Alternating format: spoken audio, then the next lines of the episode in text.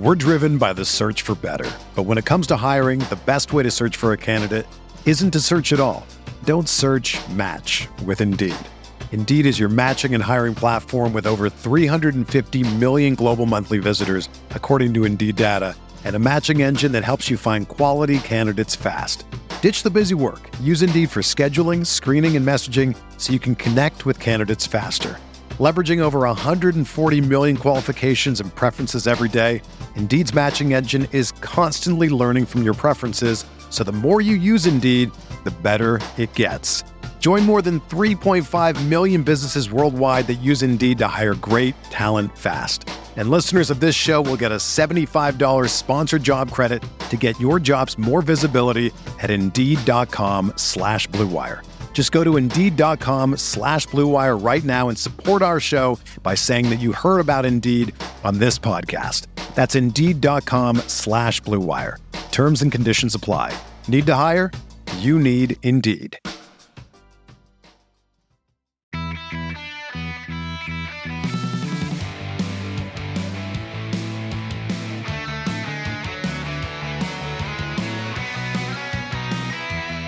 Welcome to episode 448 of the Barcelona podcast, brought to you by the Blue Wire Podcast Network. I'm Nate Hilton, and while I am alone for this one, I certainly don't feel alone after that all-important 1-0 win in El Clasico. So as I said on the podcast last week, before the Liga schedule even came out, I was scheduled to be getting on a plane in a few hours from now. So a few hours from now, don't plan on sleeping. I think after our Clasico, I probably won't be able to do anyway.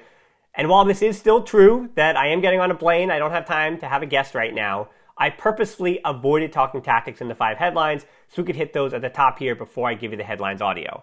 And while the tactics don't feel as important when there's so much emotion after a stoppage time winner, I still feel like the choices of the managers is what decided the game and why Xavi again got it right and Ancelotti now for a third straight El Clasico got it wrong. Because just like recent El Clasicos, including that preseason match, which wound up being the only preseason game that truly actually mattered for, for anything of what Xavi's ideas were, what he was trying to do this year.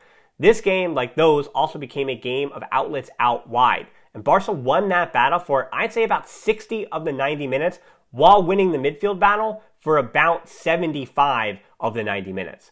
Real Madrid play better in positions of power when they're on the front foot. We know that. And when I say in power, I mean in Europe, even though when they have their backs against the wall, it still feels like, again, in Europe, in the Champions League, they are always going to feel like they're in a position of power because they win that trophy more than everybody else. So again, in Spain, in La Liga or Copa del Rey, it's a bit different because they don't own those competitions the way they do in the Champions League.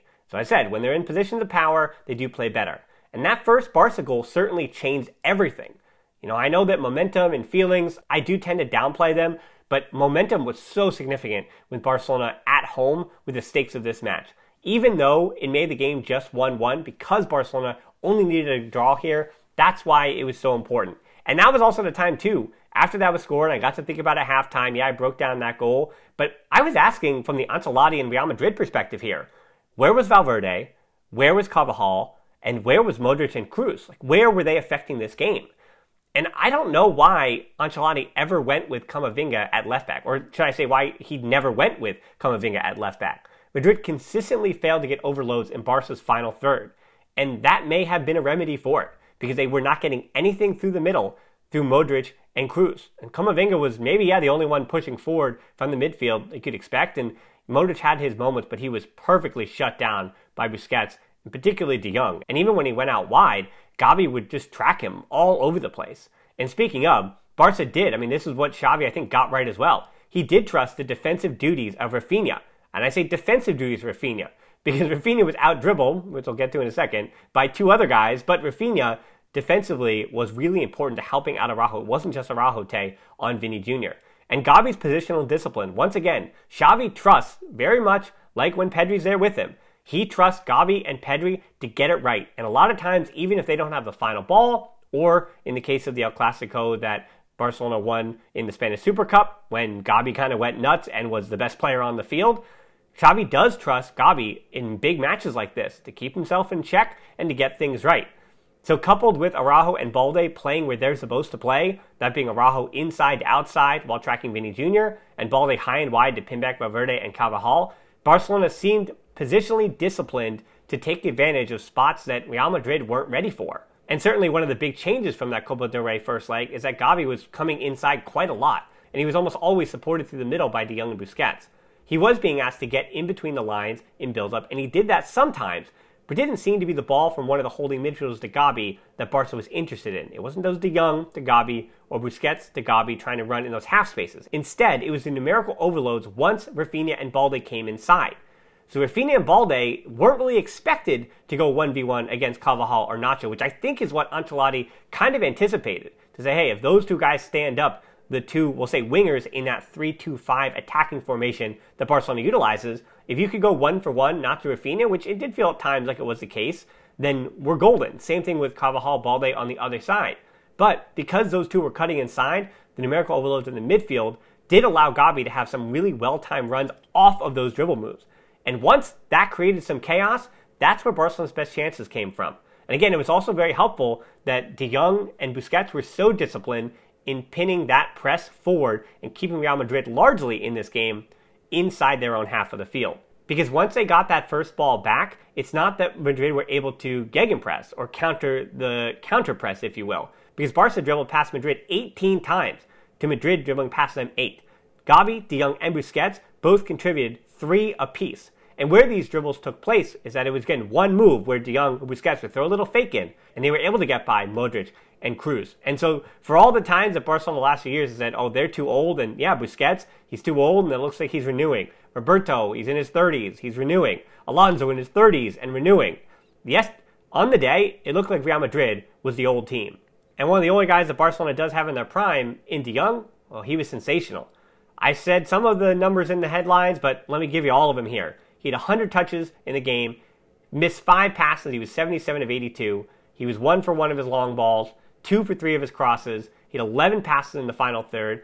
He had five chances created in the match, which is the most of anybody. He had one shot, three of three on his dribbles, three tackles in the game, which is the most of any player. He had one clearance, one headed clearance, two interceptions. He was eight of nine on his duels. He had 10 ball recoveries. That's double digit ball recoveries. That does not happen often in a season. He was dribbled past all of zero times. He committed zero fouls, and he won two on his own. That's why, as much as I would love to say that Sergio Roberto, because he scored the first goal that did change that match, was the man of the match, I have to use the numbers and I have to use my head more than my heart and say that Frenkie de Jong was, to me, maybe not unequivocally, because again, there was a lot of players that had important and impactful performances today, but to me, Frenkie de Jong from the first whistle to the last whistle was essential to Barcelona being the better team in this game. And I think this is finally, finally to say Frank de Jong had the performance that you would want him to have against Real Madrid. So with those numbers down, you say goodbye to Podcast Dan and hello to YouTube or Five Headlines Dan. I'll talk to you guys on the other side of this where I have just a little bit more. We're driven by the search for better. But when it comes to hiring, the best way to search for a candidate isn't to search at all. Don't search match with Indeed. Indeed is your matching and hiring platform with over 350 million global monthly visitors, according to Indeed data, and a matching engine that helps you find quality candidates fast. Ditch the busy work. Use Indeed for scheduling, screening, and messaging so you can connect with candidates faster. Leveraging over 140 million qualifications and preferences every day, Indeed's matching engine is constantly learning from your preferences, so the more you use Indeed, the better it gets. Join more than 3.5 million businesses worldwide that use Indeed to hire great talent fast. And listeners of this show will get a $75 sponsored job credit to get your jobs more visibility at Indeed.com slash BlueWire. Just go to Indeed.com slash BlueWire right now and support our show by saying that you heard about Indeed on this podcast. That's Indeed.com slash BlueWire. Terms and conditions apply. Need to hire? You need Indeed. Hey, it's Kaley Cuoco for Priceline. Ready to go to your happy place for a happy price? Well, why didn't you say so? Just download the Priceline app right now and save up to 60% on hotels. So, whether it's Cousin Kevin's Kazoo concert in Kansas City, go Kevin, or Becky's Bachelorette Bash in Bermuda, you never have to miss a trip ever again. So, download the Priceline app today. Your savings are waiting Go to your happy place for a happy price. Go to your happy price, Priceline. Our second of three El Clasicos in a month, and I can tell you with this one, it's over. La Liga, it's over. And that feels pretty good to say because how many El Clasicos of late have Culés been able to say that with? 12 points at this point, yes, I know, mathematically it's possible. We should all be all doom and gloom, but I don't believe in any jinxes like that. 12 points is way too much for Real Madrid to come back from. And this was a pretty fitting way for Barcelona to win their 100th El Clasico in their history. Yes, both sides had plenty of excuses. There was no Pedri, no Dembele, no David Alaba on the other side. But while both teams did have their excuses, on the field at least, I didn't see any excuses taking place. That's all stuff we're going to talk about. And thankfully, unlike the Copa del Rey first leg game where Barcelona gave up so much of the possession at the Santiago Bernabeu, I don't feel like I'm going to have to make many excuses for Barcelona either after the performance they put in at the Spotify Camp Nou. So let's do it. Here are the five headlines from Barcelona's 2 1 victory over Real Madrid. Well, actually, before we do that, it'd be a big help if you could subscribe to the channel, maybe even give this video a like, and maybe even a share. This is just the kind of match that I'm hoping gets Culés who may have checked out after Europe back into the fold and back excited about the team. And with sitting through that little PSA there, I hope you've subscribed. There's your other chance there. Well, now it's time to get really into it the five headlines from Barcelona's win over Real Madrid. One is El Clasico standards. There was a time, yeah, I'm old enough to remember, when both of these teams sat atop the world, and El Clasico truly felt like a toss up of the two great giants in the world. There did feel like a time when everything was even, when there were stars, star managers, and every game felt like it was going to lead to another team taking a trophy from the other. And while both these teams were dominating the rest of the world, the only team they seemed to be unable to dominate was each other. But then, of course, Kool-Aid sat through, and you've seen it for the match reviews that I've been doing for the last few years, when Barcelona have felt like they were a step behind Real Madrid in all aspects of the games, in trophies, even in the boardroom. It just felt like Barcelona were lacking. But for this game, even though there are mixed reports, of course, podcast host Levon was saying that he felt like it was one of the more quieter pregame atmospheres that he had ever seen, and yet there are others that saying that there was fanfare like they had never seen before in Catalonia. Yet, regardless of the pre-game atmosphere, no mosaic as well for the first time in 31 years, which does feel a bit odd. But once that opening whistle blew, it did feel like both these teams were willing to completely get up for a game that really mattered to both sides. Within the first three minutes of action, both the number nines put a shot on target. And I think that's all we needed for this game to go off to the races and fit what I'd like to say has been lacking recently, and that is El Clasico standards for El Clasico. I do think being at home mattered for Barca, and maybe that early Benzema chance woke Barca up. Because instead of ruining the chances that Barca didn't finish, we get to look at them with that glass half full and consider just how many times Barca troubled Courtois. There was the early Lewandowski chance, Roberto's high shot, Christensen's header, Christensen's back heel, Raphinha's long shot, Raphinha's second half bouncing chance in the second half, and Lewandowski also had a run in behind in the second that really could have ended with a little bit of luck in a goal. And headline two, speaking of luck, is almost unlucky. This is one of those matches in the ninth minute when Barca go down, and you could have felt like, even in the Spotify Camp Nou, with all those fans cheering for any bit of luck that they could squeeze out of this team and Xavi's side, it may not have been their day. Because that first goal is a ton of luck for Real Madrid, which makes those Carlo Ancelotti comments, you can check those out, pretty puzzling in the post game, where he felt like they deserved to win. Well, I don't know about this own goal here. A little bit of luck, but maybe a little bit of an error on Barcelona's side as well. Roberto, Busquets, and Araujo maybe got their wires crossed, but Busquets kept up with Vinny Jr., I thought, rather well. If Araujo doesn't head it, Ter Stegen may have a play on it, and maybe Benzema doesn't finish that. Roberto probably should have shifted over when Vinny Jr. came behind, but I don't know if he stops that cross from getting off either and slides fast enough to deal with Vinny Jr., who had already turned his hips to get towards the goal line in a way that Roberto would have had to go over his left shoulder and turn his hips that way. I don't think he catches him at all. And I think that happens either way. And not to underplay that goal at all, but it was also Barcelona's first open play goal conceded at home this season. We're all the way in March and the season started in August. And that really is the reason. More than this 90 minutes or 90, 100 minutes, whatever, 99 minutes or whatever. Their defensive record, especially at home, against all Liga competition is why Barcelona were leading the Liga going into this match and why they most likely will win the title. Again, that's why 12 points is not about Real Madrid. It's actually about Barcelona this time around, which again feels pretty good to say. There are also moments where I think both teams had some shouts for things happening their way, like that questionable Nacho tackle on Raphinha near the end of the first half. Don't forget about that one. And to credit Madrid, they did make their own luck too. I thought Vinny Jr. got the better of Araujo more than their other meetings combined, which again is not necessarily an insult to Araujo, but Vinny Jr. did feel pretty up to this match when the opening whistle blew. Yet, I also will say that Araujo hurt him down the right too, with Araujo getting forward and forcing Vinny Jr. to do something he doesn't do, which is defend. They both ended the game with two successful dribbles. So, I mean, I guess, I don't know. You tell me who won that one. And then Koundé, who got one foot wrong all night, but it almost led to a goal in the second half and certainly could have changed the way we talked about him in this game. And then Gavi, too, probably should have gotten a yellow in the second half when he pulled down a Madrid player behind the play. And all those things are just so you know what Madridistas will probably be talking about after this match. So there are moments where Barcelona were culpable, but they were also able to survive it. And none greater than the Asensio offside goal, of course. A complete breakdown on the left side for Barcelona, and they were just too late in tracking back on that side.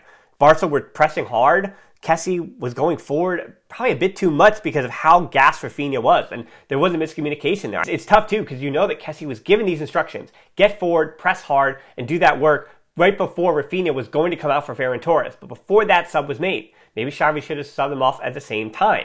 But before that sub was made, that right side breaks down because Kessie is too forward and Madrid too easily broke through that press. Then Araujo tried to pinch on the sideline, and that brought Rodrygo coming inside. And eventually, the ball gets to Asensio, and he finishes well. But his shoulder, just the shoulder, I mean, you can see it. The line, straight line, the shoulder is offsides. Again, that call, that image is going to be seen everywhere and debated across all of Spanish television for the next week, certainly.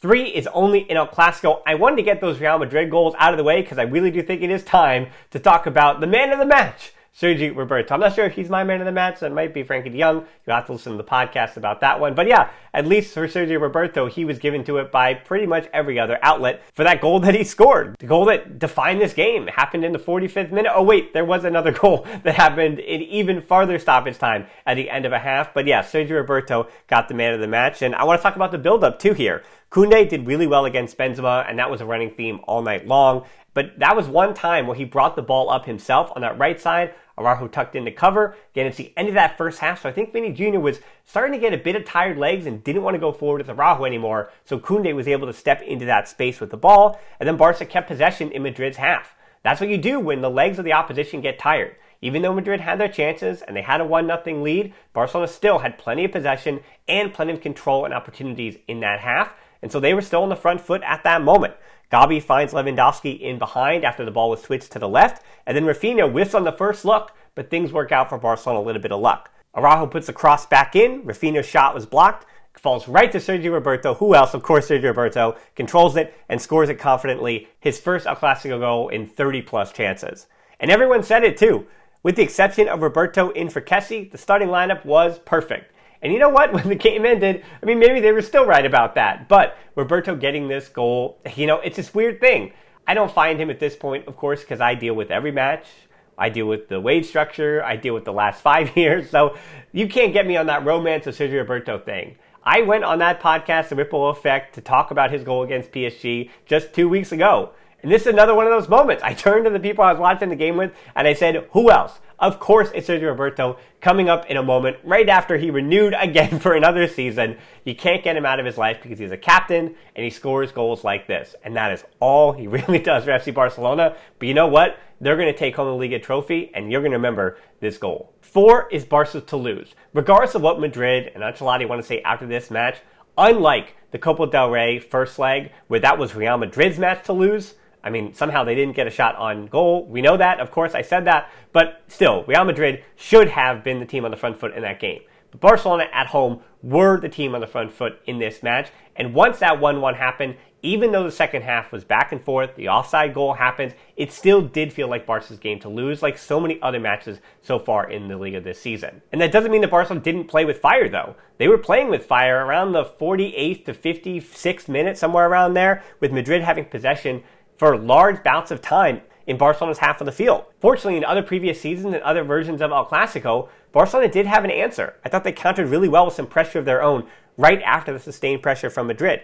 And you could tell how much Lewandowski wanted a goal in this match and how he knew that it was there for him for the taking. He didn't get one, but I was much more inspired by Lewandowski's performance today than maybe I've been with exception of one or two other games since the World Cup break. I thought that's how much Lewandowski was important and significant in this match to take away the attention of Militao and Rudiger enough for other players to do what they have to do. Again, for the tactics about this game, that's going to be on the podcast, which will be out in a few hours. It's just going to be me flying solo, but if you want that extra stuff, go to wherever you find your podcast. I talk about all the tactics of this match in that version of it. Well, what is this discussion of the match?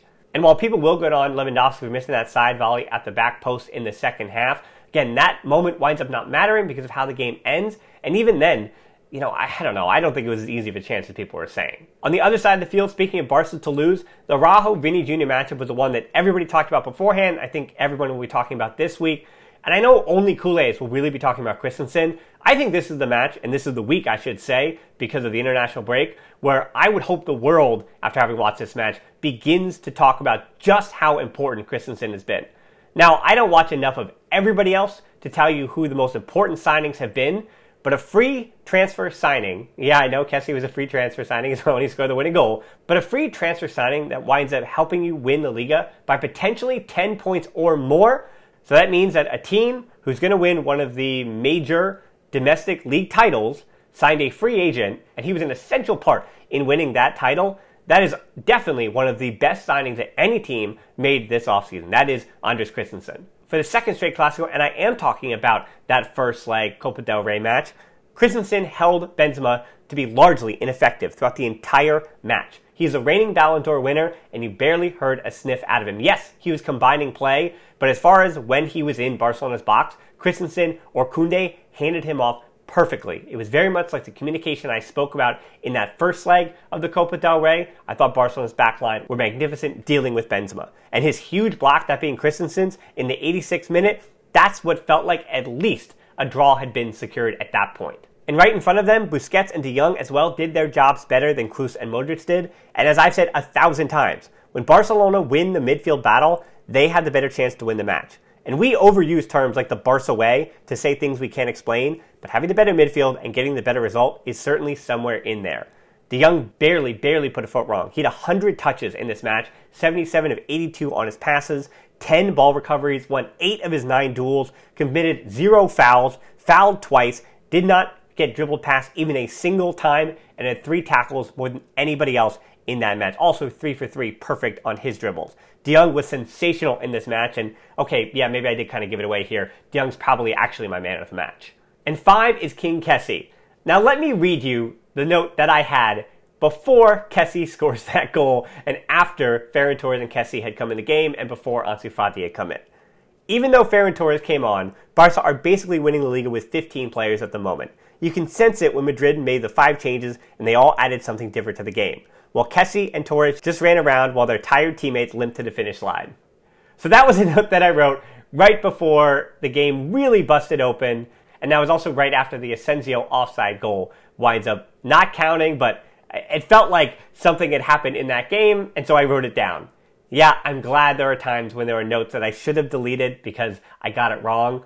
But, you know, I did in the moment think that Xavi got it wrong but it all works out for Kessie on the game winning goal. Now, the game was wide open. Lewandowski's back heel pass, though, frees up Balde, and I had mentioned Lewandowski, as frustrating since the World Cup break it has been for him, I thought he was much better in this match, so much more significant. And again, it all started in basically what, the third or fourth minute when he unloads that long shot. Then Balde, of course, cuts it back to Kessie, who finishes with no doubt. And I think, to speak of Balde first, the pundits outside of Barcelona are starting to say it. If Balde gets better as his crossing and his final ball, he can be truly elite at the left back position or actually across all positions. And what do I always say about fullbacks? It is almost impossible to be considered an elite fullback. Look at João Cancelo, just 12 months ago for Man City. Is he the best fullback in the world? Since that time, he's basically fallen out of favor at both Man City and Bayern Munich on loan. And so who are those elite fullbacks? Is it Zinchenko, who was a backup at Man City, he earned the starting spot, goes to Arsenal, now we're talking about him? Not to say it's easy, but it's actually hard to be considered an elite fullback because it's hard to stay consistent at the level at that position because it's so essential in modern football. So for Balde, yeah, if he gets the crossing and final ball, as I just said, it seems just as easy to fall back down the stairs as it does to go up them. So Balde can certainly get up those stairs in the next one or two years, depending on that final ball. But what I will say is that big moment for the elite cutback, right to the foot for Kessie for the goal, that is certainly a play that the world just watched that's going to be considered when you're talking about how good Balde is. And the last note about that goal, and actually the first one too, it is crazy to think that the two midfielders who scored the two goals for Barcelona in this game were those guys that would probably have not have started this game if Pedri was fit. So to sum it all up, Barcelona needed a win or a draw. That was necessary, but they got the win. They took care of business. And this might be an essential victory too. I know you say that Barcelona have to get over the hump in Europe, and I agree with that. Because in Europe, over the last few seasons, I was here too, every must win game has ended in a loss. And I don't know how many times, I think that 4 0 for Barcelona last year over Real Madrid in El Clasico was maybe the last match that really truly felt must win, must win, must win, and Barcelona got a result in it. But even then, Real Madrid still wound up winning La Liga. Like that was about Barcelona being able to affirm their space in the top four and again to take care of business for the rest of that season. But this one, this one could have got him a trophy. And I know they don't get the trophy tomorrow. They still have to take care of business. And as I just contradicted myself, a lot of the other results over the course of a whole season are what set you up for success in the Liga more than just one El Clasico. But Real Madrid wind up winning the Liga sometimes on the back of El Clasico. And I feel like today, Barcelona did just that. This game was teetering on the edge, and as they've done all season in Spain, though, Barcelona still hung on. And that's why this could really be a monumental win.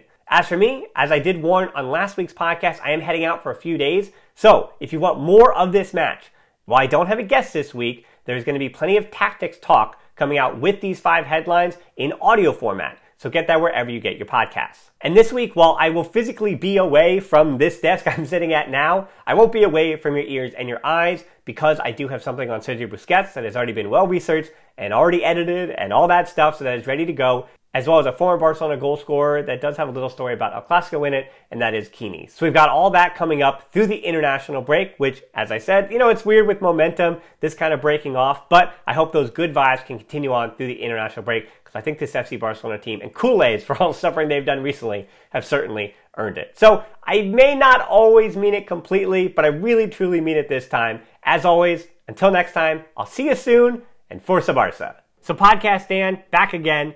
I just wanted to bring up the exact quotes, really interesting comments from Ancelotti post game. More sour grapes than I think we're used to with him. Usually, I think he does that, you know, whatever he's saying. It's not bad, it's not good, it's generally neutral to negative, and he kind of always has his team's back while just saying, hey, we were hard done by and we're sad. I think Xavi has similar press conferences from that perspective. But today, I think he kind of went in where I don't know if it was completely justified. He said, Today, we can't have any doubts about the match we played. We honestly didn't deserve the defeat. I don't know, really. In the World Cup, the offsides were very clear, and here I am left with doubt. Of course, he's talking about the Asensio offside, but they took a long time on that. If you can't trust VAR after that length of time, and I mean, for it to be overturned, it had to be clear and obvious. And the shoulder was clearly looking at that line ahead of where Koundé's arm was. So that was offside. They called it off. I think he sees it again. You know, of course, he won't admit that he was wrong here, but it was clearly offside.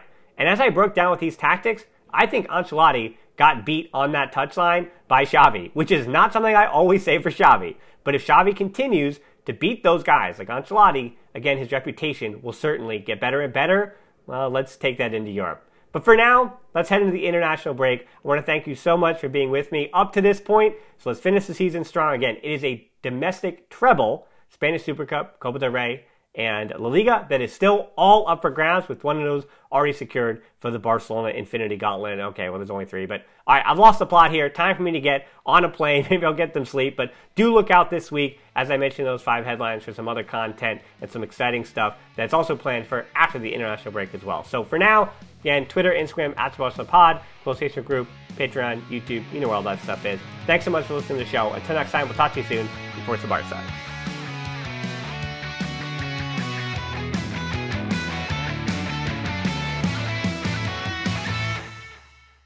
Everyone is talking about magnesium. It's all you hear about. But why? What do we know about magnesium? Well, magnesium is the number one mineral that 75% of Americans are deficient in. If you are a woman over 35, magnesium will help you rediscover balance, energy, and vitality. Magnesium supports more than 300 enzymatic reactions in your body, including those involved in hormonal balance. From functional medicine doctors to mental well being and female hormone experts, we all know that magnesium is the one mineral to improve all aspects of well being and health. But which one? Magnesium Breakthrough from Bioptimizers, the trusted choice recommended by leading experts with seven best absorbed forms of magnesium to ensure your body receives the support it needs for overall well being. Go to bioptimizers.com slash balance today and use code BALANCE10 for 10% off. Support your journey to wellness at B-I-O-P-T-I-M-I-Z-E-R-S dot com forward slash balance. Magnesium Breakthrough from Bioptimizers, your foundation to optimal health and vitality.